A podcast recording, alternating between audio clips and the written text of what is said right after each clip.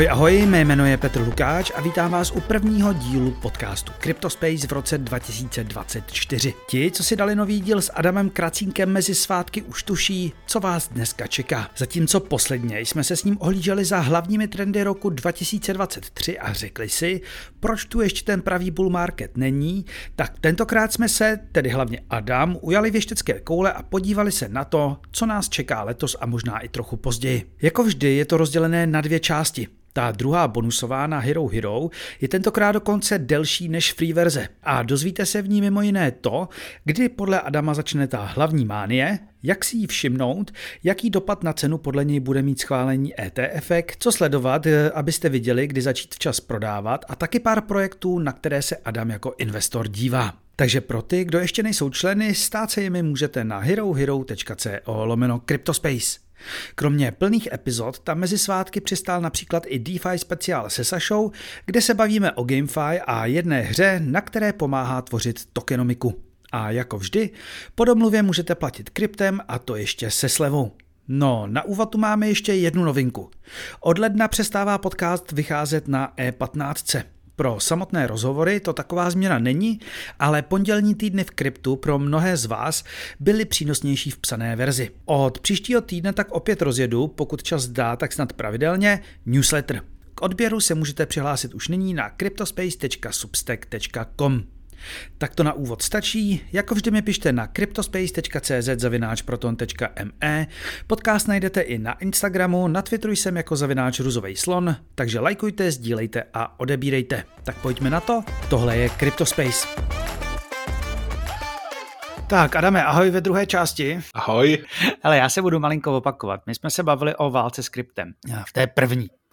Myslíš si, že letos můžeme čekat eh, buď nějaký tvrdý zákroky určitých států, třeba v těch USA proti kryptu, které by ho mohly nějakým způsobem ohrozit, nebo že se naopak můžeme no, eh, dostat do nějaký, jako řekněme, eh, do nějakého lepšího regulatorního prostředí? Já jsem v tomhle ohledu poměrně jako optimistický, protože si myslím, že ta nejhorší bouře, která jako proběhla už máme prostě za sebou mm-hmm. že to byly ty největší zásahy, protože vlastně má to dva hlavní důvody. Jednak to bylo poměrně hodně radikální ty kroky, o tom už jsme se bavili a e, myslím si, že teďka, teďka už tam nejsou nějaký větší indicie, že by, že, že by, jo, že to vypadá, že ty nejhorší věci už jakoby jsou za náma. Jasný. Druhá věc je, že prostě jak roste cena krypta, tak všechny, ať to jsou dapky, ať to jsou chainy, ať to jsou burzy, tak všichni najednou mají prostě víc peněz na to,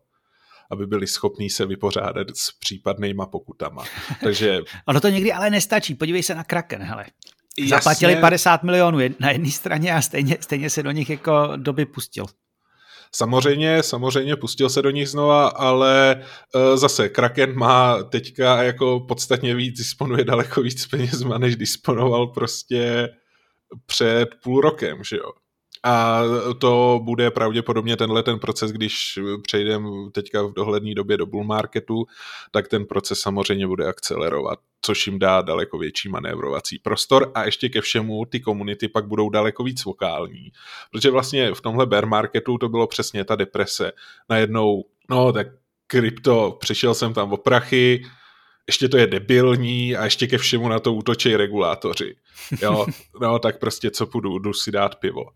A uh, ve chvíli, kdy začnou růst ceny, tak ten zápal těch uh, komunit, těch jednotlivých lidí hrozně roste.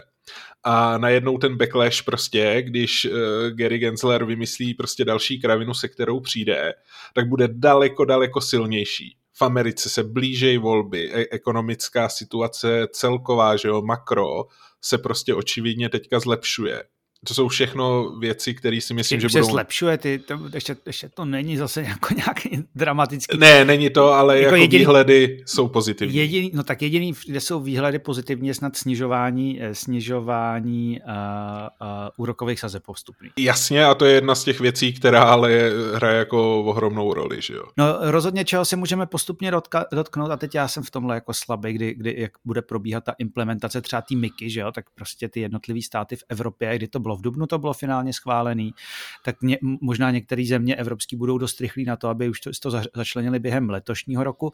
My se můžeme v Česku těšit na na to, že by, že by v následujícím roce mohlo být eh, o něco mírně rozumnější zdanění kryptoměn. Eh, tam, byl, tam bude ten časový test eh, a podobně. No a v Americe se budeme moc těšit možná na vyřešení, protože ta je furt jako, tak jako ta Amerika je podle mě mnohem důležitější než Evropa, že jo, v, tom, v těch cenových impulzech tak se možná budeme moc těšit na nějaký první dopadnutí jako velký, ke konci roku velkých jako žalob. Dneska si myslím ještě nejsou stanovený jakýkoliv termíny třeba ve sporu Coinbase eh, a to bude podle mě hlavní spor, který bychom měli eh, jako sledovat. Coinbase versus SEC, tam toho je spousta. Jo, jasně, zase myslím si, že rozhodně, ale každopádně je pro Coinbase prostě kategoricky lepší to řešit uh, v začínajícím bull marketu než v hlubokém bear marketu. To je vlastně jakoby jediná pointa toho, co říkám. Tam jako to bych chtělo fakt křišťárovou kouli, že jo, protože prostě my, my neodhadneme, co se Garymu jako vyvine v jeho hlavičce. Třeba už tam Gary nebude. A když tam Gary nebude, tak jedině dobře, jo, taky se může pak vlastně Uh, že jo, ty politický, politický kroky pak můžou taky být už fakt hodně ovlivněný blížící se volbama, že prostě člověk nechce jako přicházet nutně vo voliče, který ještě ta skupina bude růst. Jo? Jasný. Protože když se najednou začnou hrnout lidi do krypta, tak ve vyspělých zemích to, to, to, to bude akcelerovat velmi rychle a najednou prostě člověk zainvestuje do Bitcoinu, začne něco vydělávat a přijde mu zpráva, hele, Gary nechce, abys ty prachy dostal. Ale tak voda je otázka, jak velká tahle skupina bude, protože tady na druhé straně je riziko, že prostě eh, šílenci jako Warren a podobně, nebo Warrenová, nevím, jestli podcastu vlastně dodávám ova nebo nedodávám, tak, eh, tak eh, jestli Warren prostě se rozhodne a a, a nevyužije to jako, nebo někdo z demokratů, Biden třeba, jako téma na to, hele, já jim dupnu na krk. Ale upřímně, kdo doopravdy jako chce dupat kryptolidem po krku? Jo, jasně, pár lidí na ně jako bude nasraný, že furt mluví o Bitcoinu a o Etheru a flippeningu a long, short, že jo. Flippening jsme ještě neprobrali, bude flippening. a ale jo, jako, že jo, ta, ta nenávist se soustředí, že jo, v generální populaci primárně teďka jako jinám, že jo, soustředí se to prostě e, války, imigrace a covid, jakoby hrozně, hrozně jako zkráceně, že jo. A upřímně jako já si nemyslím, že člověk by nabral úplně moc politických bodů tím, že vlastně začne řešit jakoby krypto jinak než pozitivně, Protože že jo, zase eh, lidi, kteří mají krypto, tak ty budou pozitivní uh, přístup kryptu re- reflektovat přesně tím, že budou volit ty lidi, ať už říkají, co chtějí.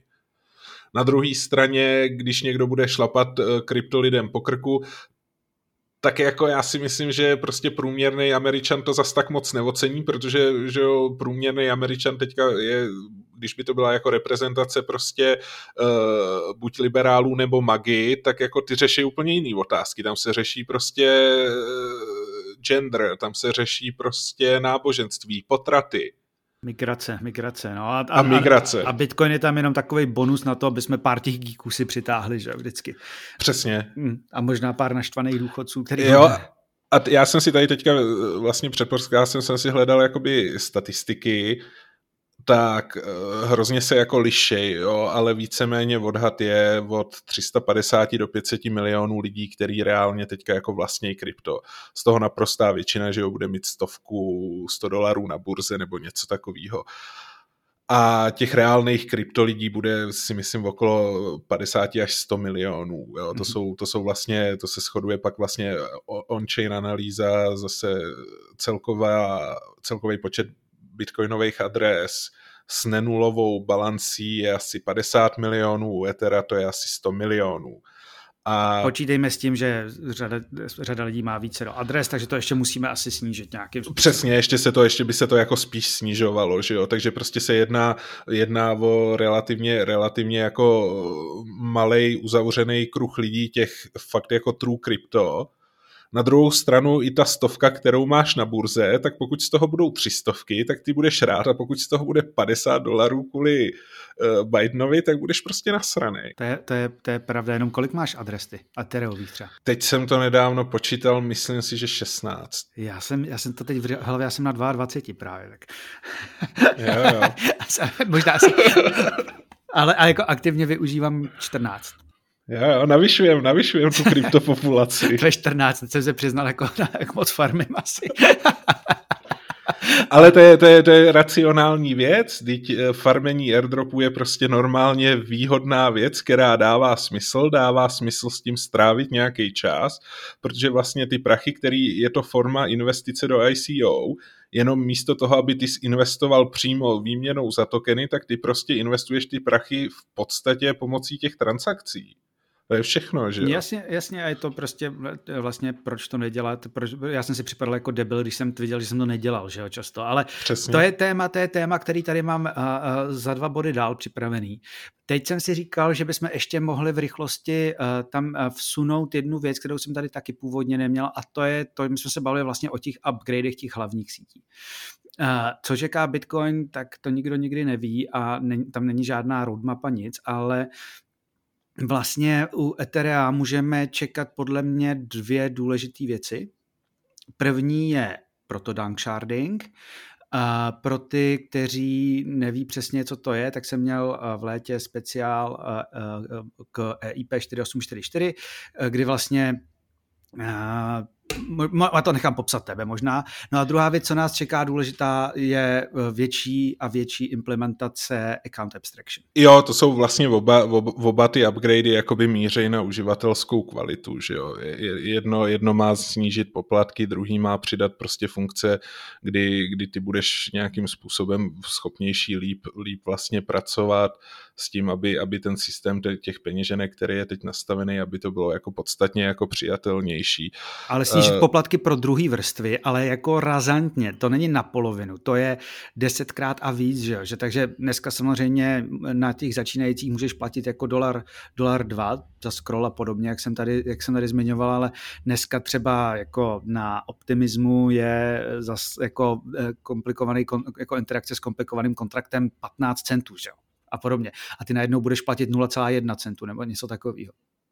Já tak ve smyslu toho, to, to jsou prostě jako kryptosliby, že jo? Když to, když to, když pravda, to bude pravda. jako, když to bude realita, tak to je úplně perfektní. To bude přesně to, to bude takový ten killer app a to by vlastně pak vedlo k tomu, že debata o tom, který chainy tady do budoucna zůstanou a který vlastně směr těch chainů je jako relevantní, tak by se úplně vlastně tímhletím proměnila, že jo? protože eh, pokud se podaří Ethereum snížit významně poplatky, tak to je jako strašně super. A najednou vlastně argument, že Solana, Avax a další vlastně ty lehce víc centralizované chainy, tak vlastně by ztratili svoji vlastně hlavní výhodu a nebyl by důvod, proč vlastně dělat kompromis mezi decentralizací, bezpečností a rychlostí. Jo, a to by bylo jako super.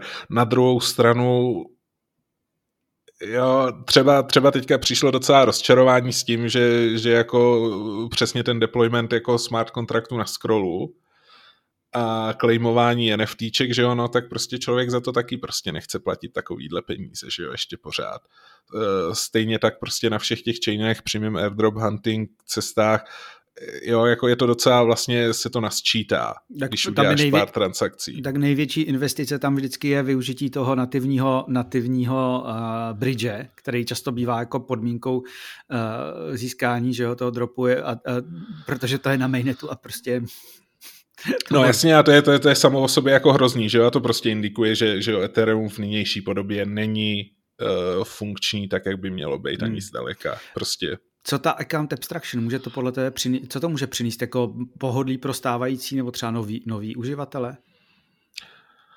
Tak já to jakoby chápu, že, že vlastně ta největší výhoda bude o tom, že ten, ten, ta, ta strašlivá zpráva těch peněženek uh, se prostě trošičku zlepší. Jo. Fakt, že prostě ty si nemůžeš třeba nastavit že jo, pořádně na peněženkách jako, jako třeba spending limit. Že jo. Hmm to je jeden z hlavních důvodů, proč se dějou tyhle ty hrozný hacky.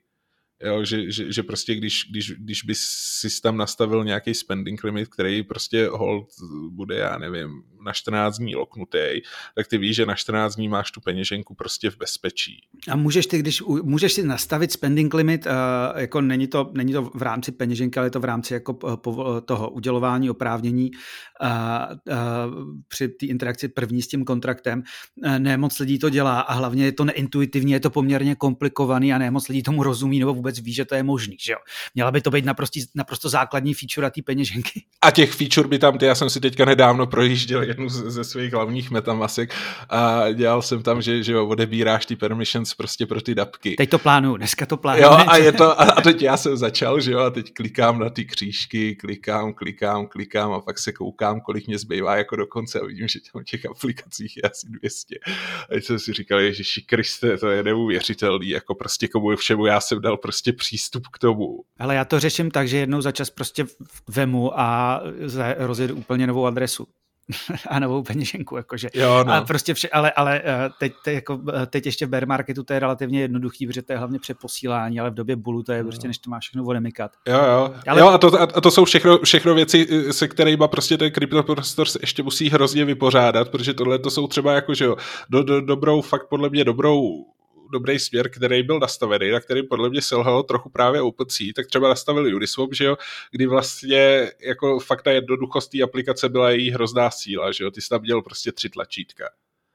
Ale nic víc ani nemohl v podstatě kliknout, jo, což bylo hrozně super, že jo, ve chvíli, kdy jsi pak musel začít nastavovat samozřejmě transakční poplatky, tak aby ti ta transakce prošla, že jo, to už je jako jiná věc, ale Uh, tam si myslím, že tohle to zjednodušení je hrozně, co je jako potřeba, že jo? že nechat klidně jako vyspělý funkce někde schovaný, ať se ty uživatelé k ním klidně jako dostanou ale ne dát jim to všechno jako najednou, že jo? protože opravdu ten systém je fakt jako složitý. A ten Uniswap se vyvíjí, ale vyvíjí se vlastně hlavně v rámci poskytování likvidity a ne v, v, ne v rámci toho přístupu toho jako jednoduchého v úzovkách jako uživatele, že jo? nebo toho, toho normálního uživatele. Ten furt vidí a vidí těch pár tlačítek, ale pokud jako tak trojka, když umožnila jak se teď, ehm, když máš likvidity, tak eh, když likviditu můžeš poskytovat v určitém rozmezí, třeba jo, jo. Ether od 1800 do 2500 nebo něco podobného, teď v různých spreadech prostě ta čtyřka uh, Uniswapu, to se přiznám, že to bylo, tam toho je tolik, že tam to musím ještě úplně dost, já už jsem to zapomněl od té doby, co to oznamovali, ale vlastně ta, pro ty uživatele to je jednoduchý. No. A hlavně, co se jako s tím account abstraction může změnit, samozřejmě bude ta možnost toho recovery různýho, což já asi to, je pro, asi to je pro někoho dobrý. Co se tam ale významně taky může změnit, je vlastně eh, lepší orientace v tom multi-chain universe, v tom, že tady máš prostě desítky chainů, a všude máš nějaký gas a podobně a prostě uh, budou aplikace, které to budou řešit za tebe. Jo a to, je, to si myslím, že vlastně je takový jako celkový vývojový směr, který je jako hrozně důležitý, že aby opravdu na toho uživatele nebylo kladený tolikhle nároků. A to je věc, kterou tady řešíme vlastně od začátku, že jo, protože i když teďka vlastně vidíme nárůst té komplexity, tak je opravdu strašně důležitý t- zároveň prostě tu komplexitu jako krotit, že jo, protože prostě masová adopce vyžaduje miniaturní komplexitu, protože prostě aby můj táta začal používat kryptoměny tak, jak se mají používat a ne, že je má jen na Krakenu a čekáš na restou na ceně, tak je nutný, že jo, aby prostě mohl mít peněženku, se kterou může nějakým způsobem takovýmhle jako pracovat, včetně prostě, že jo, já nevím, co tam bylo, social recovery, takovýhle jo, věci. A vůbec že nechce jo. vědět, jestli je na arbitru, na Bejzu nebo na Starknetu. A to přesně, to vůbec nechceš vědět, protože to prostě vůbec nepotřebuješ, absolutně ti to je úplně ukradený. Jediný, co ty chceš jako koncový uživatel vědět, je, že tvoje peníze jsou v bezpečí a ty je dokážeš s nima pracovat a používat, jo. E, zase nejsem schopný teď vyhodnotit, jak, jak moc to zatím je jako úspěšný, nicméně doufám, že to ty lidi jako v prostoru chápou a myslím si, že jako jo, jo myslím si, že to je přesně třeba ta, ta, ta lekce od toho OpenSea, jo. Prostě OpenSea nadělilo systém, který je fakt hodně složitý, že jo, na používání, není to úplně jako prdel a Uh, je nutný ty, ty aplikace prostě zjednodušovat tak, aby, aby je mohli používat prostě normální lidi. To se samozřejmě týká hlavně jako třeba gamingu, jo, protože to bude hrozně velký téma, kdy tam ty lidi začnou přicházet v masách a nemůžeš jim předložit tohle, co tady dneska máme my. Že jo? On to tady někdo zmiňoval, jestli to byl uh, Josef Gettermeier, možná to, uh, teď jsem to, včera jsem viděl zrovna nějaký oznámení dvou nových NFT her, jedna byla na Arbitrum Nova se to jmenuje, že jo, ten jejich rychlej a, ještě, a další nevím kde, ale ty to řeší tak, že reálně ty, i ty mini, mini, mini, mini poplatky za ty hráče ty svý hry hradějí oni. Jo, protože vlastně Immutable přišel, že jo, s touhletou strategií a je to jedna z těch věcí, která která je jako velká konkurenční výhoda, protože ty hry se opravdu, pokud, pokud tam chceš reálně implementovat eh, kryptoměny, tak těch transakcí se tam vlastně musí dělat docela dost. A je to, je to vlastně obecně jako jedna z věcí, která mě nejvíc odrazuje od uh, Starknetu, je vlastně ta další peněženka. Když jako Argent X, prostě, který používám, není špatný, ale je to, je to, je to oprus přepínat. Teď je teda, teď já, já už jsem eh, dlouho nepoužívám Metamask, ale teď Metamask přišla se, jak se to jmenuje, Snaps, že jo, to jsou ty vlastně, to jsou ty vlastně widgety třetích stran, které jsou nějakým způsobem jakoby kontrolovaný a ta, tam třeba ty, ty umožňují propojení jako vlastně, takže že v Metamask bude vlastně mít možnost používat uh, Starknet, Solanu, NIR i další a prostě nějakým způsobem se to integruje, ale rozhodně to ještě není úplně ideální řešení. Hele, Adame, pojďme se posunout, pojďme se posunout trošku trošku k tomu, na co tady asi většina lidí čeká. To je bull run. Už, už teda teda jako samozřejmě eh, jako Kuba Jedlinský říká, že v bullrunu technicky už jsme někdy od eh, začátku léta nebo konce, konce května. A nicméně my asi v rámci krypta se většinou bullrunem myslí jako začátek té mánie, když už to tady, když už to tady jako konečně bude, že jo. Vlastně asi můžeme navázat na to, co jsi říkal na konci té první části, že aktuálně ty čísla vlastně manicky příliš nevypadají, že jsme na tom velmi podobně jako někdy v květnu. Jo, uh, jsme tam vlastně jakoby v tom ohledu, že uh, ty a to si, to, to, to se jako domnívám, že jo, myslím si, že vlastně teďka už to, co jsme viděli teďka ten poslední vzestup ceny byl prostě FOMO, že už to byli jako hráči, který ještě měli prostě peníze a už si nemohli dovolit na těch penězech sedět. A nebo je, nebo je to prostě nebavilo už na tom sedět? Já si myslím, že spíš, že, že to vůbec není ten problém, že by je nebavilo na tom sedět, že si myslím, že už jim prostě došel čas. Že už bylo vidět, že, jo, krypto je hra s časem. Kdo přežije bear market? Eh, čím díl seš v kryptu, tím pravděpodobně seš výdělečnější eh, tím se samozřejmě naučíš lepší strategie. O tohle jsou všechno lidi, kteří teďka podle mě investují, tak jsou lidi, kteří uh, už vědí, co dělají z velké části. Jo. K ním je samozřejmě pár nováčků, ale už většinou podle mě vědí, co dělají a myslím si, že prostě spousta lidí jako čekala, hele, Ethereum půjde možná ještě na 600, tam si hezky počkám, tam si přikoupím, že jo, něco jako bylo 2019, prostě covidový propad, ale nic takového nepřicházelo, nepřicházelo a vlastně on-chain data zase celou dobu ukazovali, že prostě prochází, dochází k furt k akumulaci průběžný long-term hodlerama napříč vlastně těma hlavníma kryptoměnama. Mm-hmm. A bylo to furt dokola, prostě jenom akumulace. Když zrostla cena, akumulace se utlumila, občas tam přišla nějaká menší distribuce, ale když zase cena jako trochu poklesla, tak okamžitě se zase nabrala ta akumulace. Jo? A bylo to tam vidět prostě napříč, takže prostě ta cesta byla poměrně jasně daná, jo? Lidi prostě využívají příležitosti, protože už ty cykly znají, vědí, co se děje, že jo? A teďka vlastně jsme v klasické pozici, kdy se čeká na příchod dvou specifických skupin lidí. Jedna retail. Všichni víme, že jo, retail bude přicházet na 99% přesně ve chvíli, kdy prorazíme ATH. To je ta chvíle, kdy Bitcoin dosáhne novej výšin. Jo, jsme v novinách, jsme na seznamu, jsme na CNN, jsme na BBC, najednou prostě všichni si to čtou a říkají si, proč já bych si neukrojil prostě svůj hmm. kousek koláče. Uh, na druhé straně místo retailu, kromě retailu, to jsou ještě instituce. A tam vlastně teďka přes IVBF mám docela jako dobrý vhled, i, jak jakoby vlastně jednak, jak ty instituce tam postupně přicházejí, eh, druhá, jak eh, vlastně o tom lidi z institucionálního světa jo, přemýšlejí, jo, protože vlastně třeba pro mě ta spolupráce s Tomášem je hrozně jako eh, že jo, já vím něco málo víc v kryptu, on ví o hodně víc z makra, jo, a teď prostě ví, jak ty lidi fungují. A z toho tratfy ví, hlavně, že jo? Jo, přesně, a, a, a ví, ví prostě, co tam ty lidi dělají, ví, vědí, co hledají, že jo, vědí prostě, chtějí bezpečný yield, nabízí prostě teďka nějakým způsobem Ethereum, jo? chtějí prostě být součástí nějakým způsobem té revoluce. Ale jako prostě retail, když do toho jde, tak chce uh, tisíc procent, protože to dá prostě svých prvních 200 dolarů a, a prostě když udělají jako 100% na 200 dolarech, tak je jim to vlastně všichni, všichni z toho retailu často chtějí prostě mnoha a mnoha a mnoha násobky.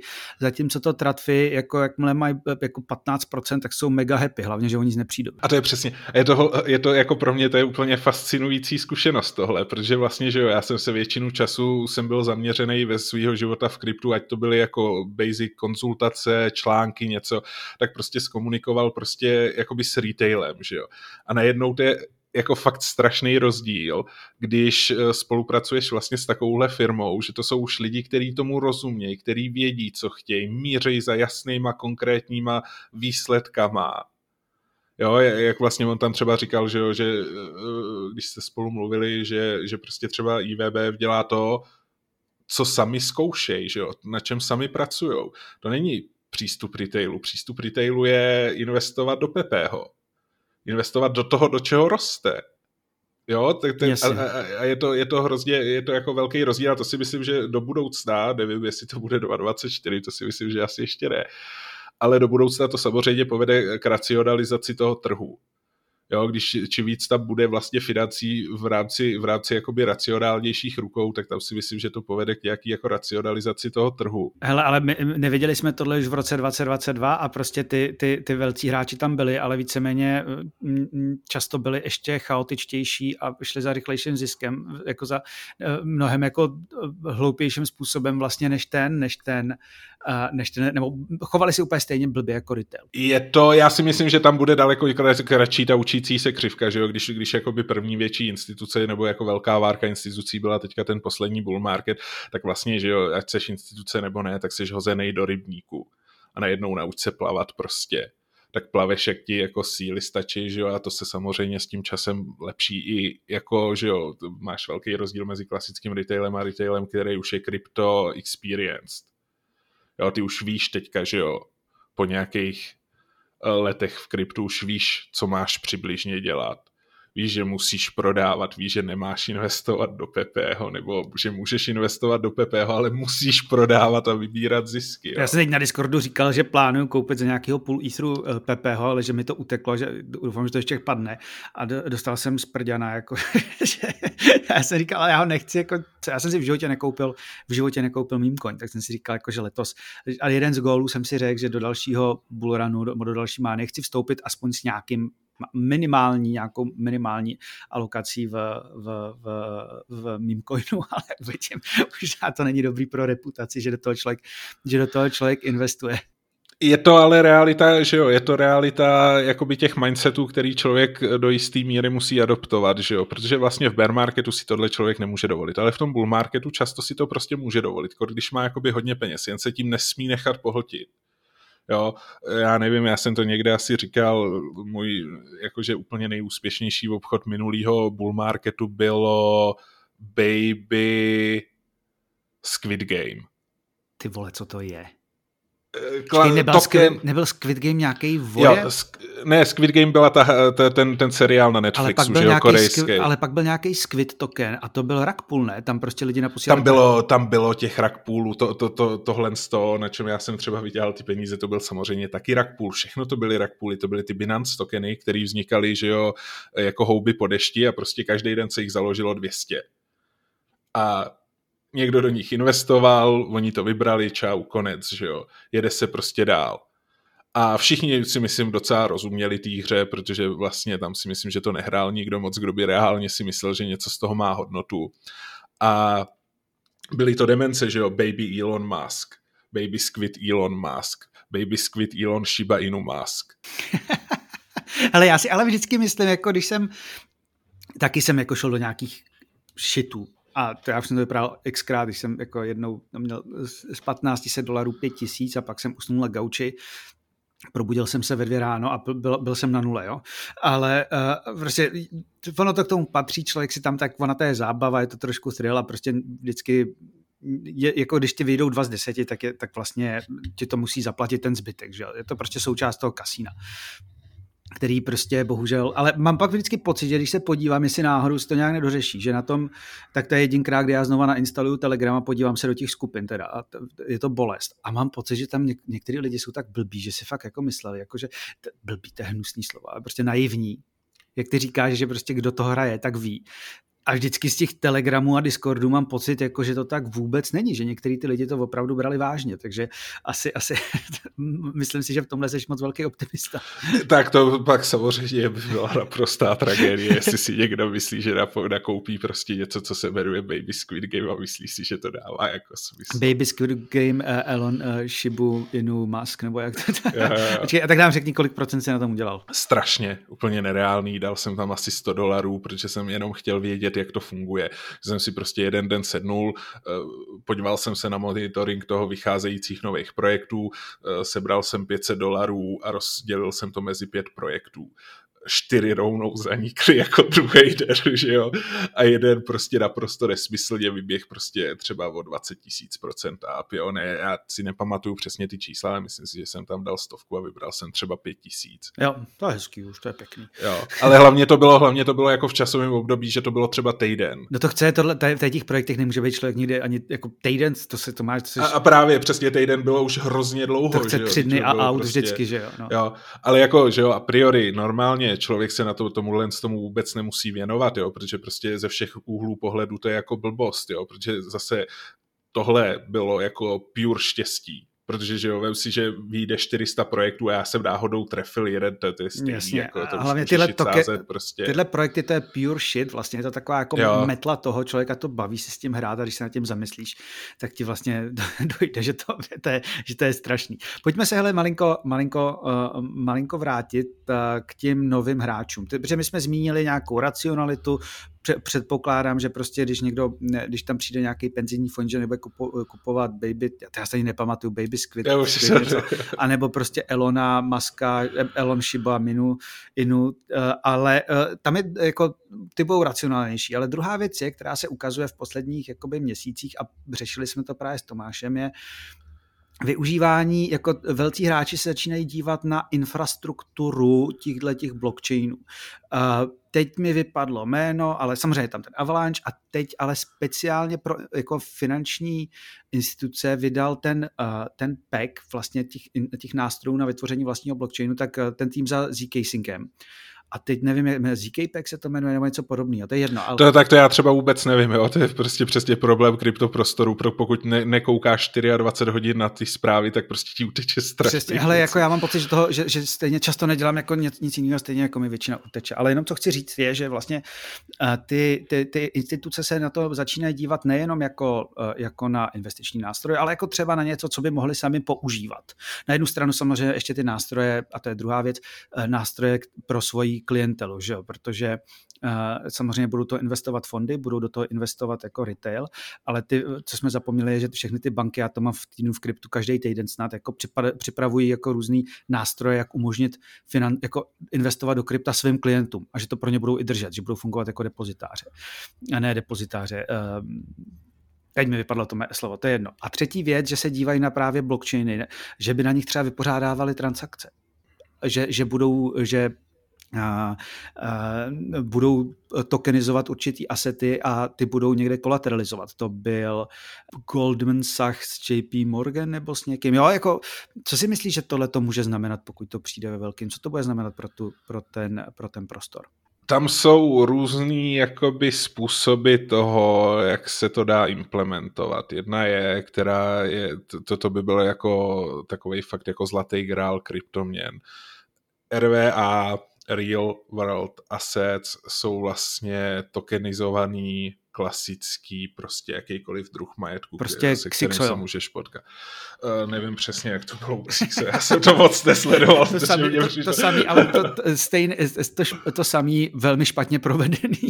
jo, jo, takže to je, to je, to je jakoby zlatý grál, že vlastně, že by se dostali, dostali tyhle ty asety prostě na veřejný blockchainy, což by přineslo jako ohromnej, ohromnej boom kryptoměn, který si teďka jako ani nemá cenu představovat, protože by to bylo prostě daleko větší než všechno ostatní.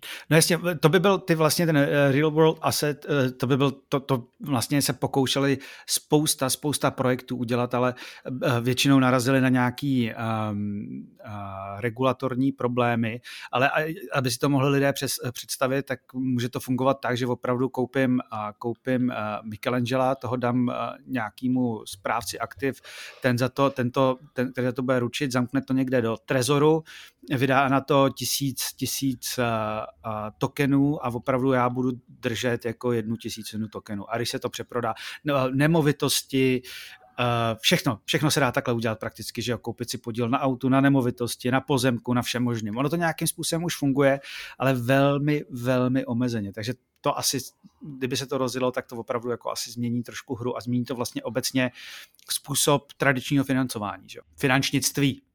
Jo, tam pak je vlastně druhá, druhá část, že, že, že vlastně ty systémy by se, jakoby druhá možnost, že ty systémy by se vlastně oddělily a to je to, že vlastně přesně jak nabízí, že jo, já nevím, Polygon to dělá, Avalanche to dělá, předpokládám, že jo, že ZK Sync to teda dělá, uh, že vlastně ty si deployneš jakoby vlastní blockchainy, na který nikoho nepustíš.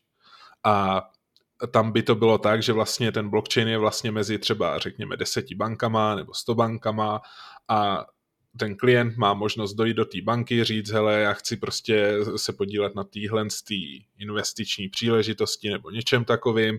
A ta banka pak vlastně provede že jo, eh, tu operaci na blockchainu, který je uh, ne permissionless, že jo, ale prostě bude jenom, může tam prostě validátory bude dělat 100 bank, a mhm. udělají si to jakoby mezi sebou, že jo. A nebo tam, a někdy tam prostě pak může být nějaká brána na propojení do toho veřejného blockchainu, že jo.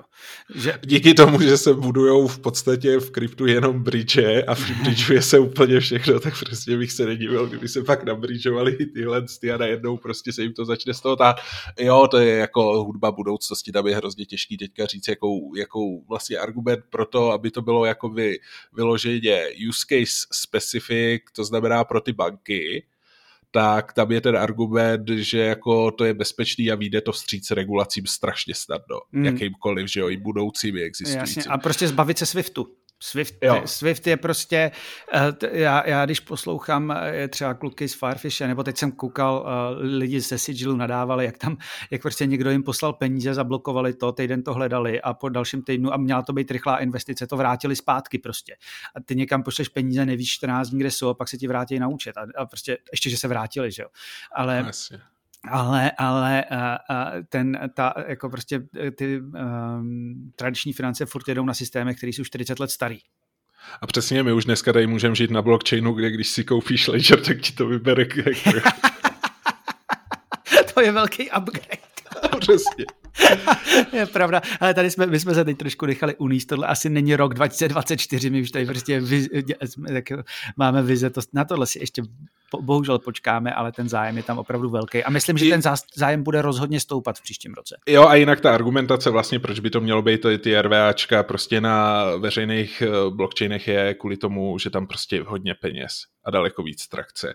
A když chceš dělat biznis, tak chceš být na místě, kde je nejvíc peněz, že jo? a blockchainy to zajišťují, protože blockchainy fakt jako reálně nějakým způsobem ty banky dokážou nahradit. Mm-hmm, mm-hmm. Pojďme se trošku vrátit k tomu, proč tohle vlastně někdo poslouchá. A nebo je to asi kvůli bankám, ale všichni chtějí vědět, jak to bude s tím eh, bull marketem.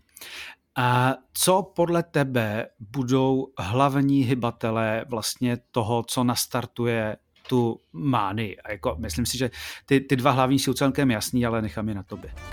Jsou to tři hlavní. Tak to byla druhá část povídání s Adamem Kracíkem. Pokud vás zajímá i to, jaký dopad na cenu podle něj bude mít schválení bitcoinových ETF nebo halving a na jaké typy projektů se on jako investor dívá, můžete se stát členy na herohero.co lomeno Cryptospace. Pokud ne, tak vám i tak děkuji za poslech, doufám, že se vám i tento díl líbil a budu se těšit zase příště. Naschledanou.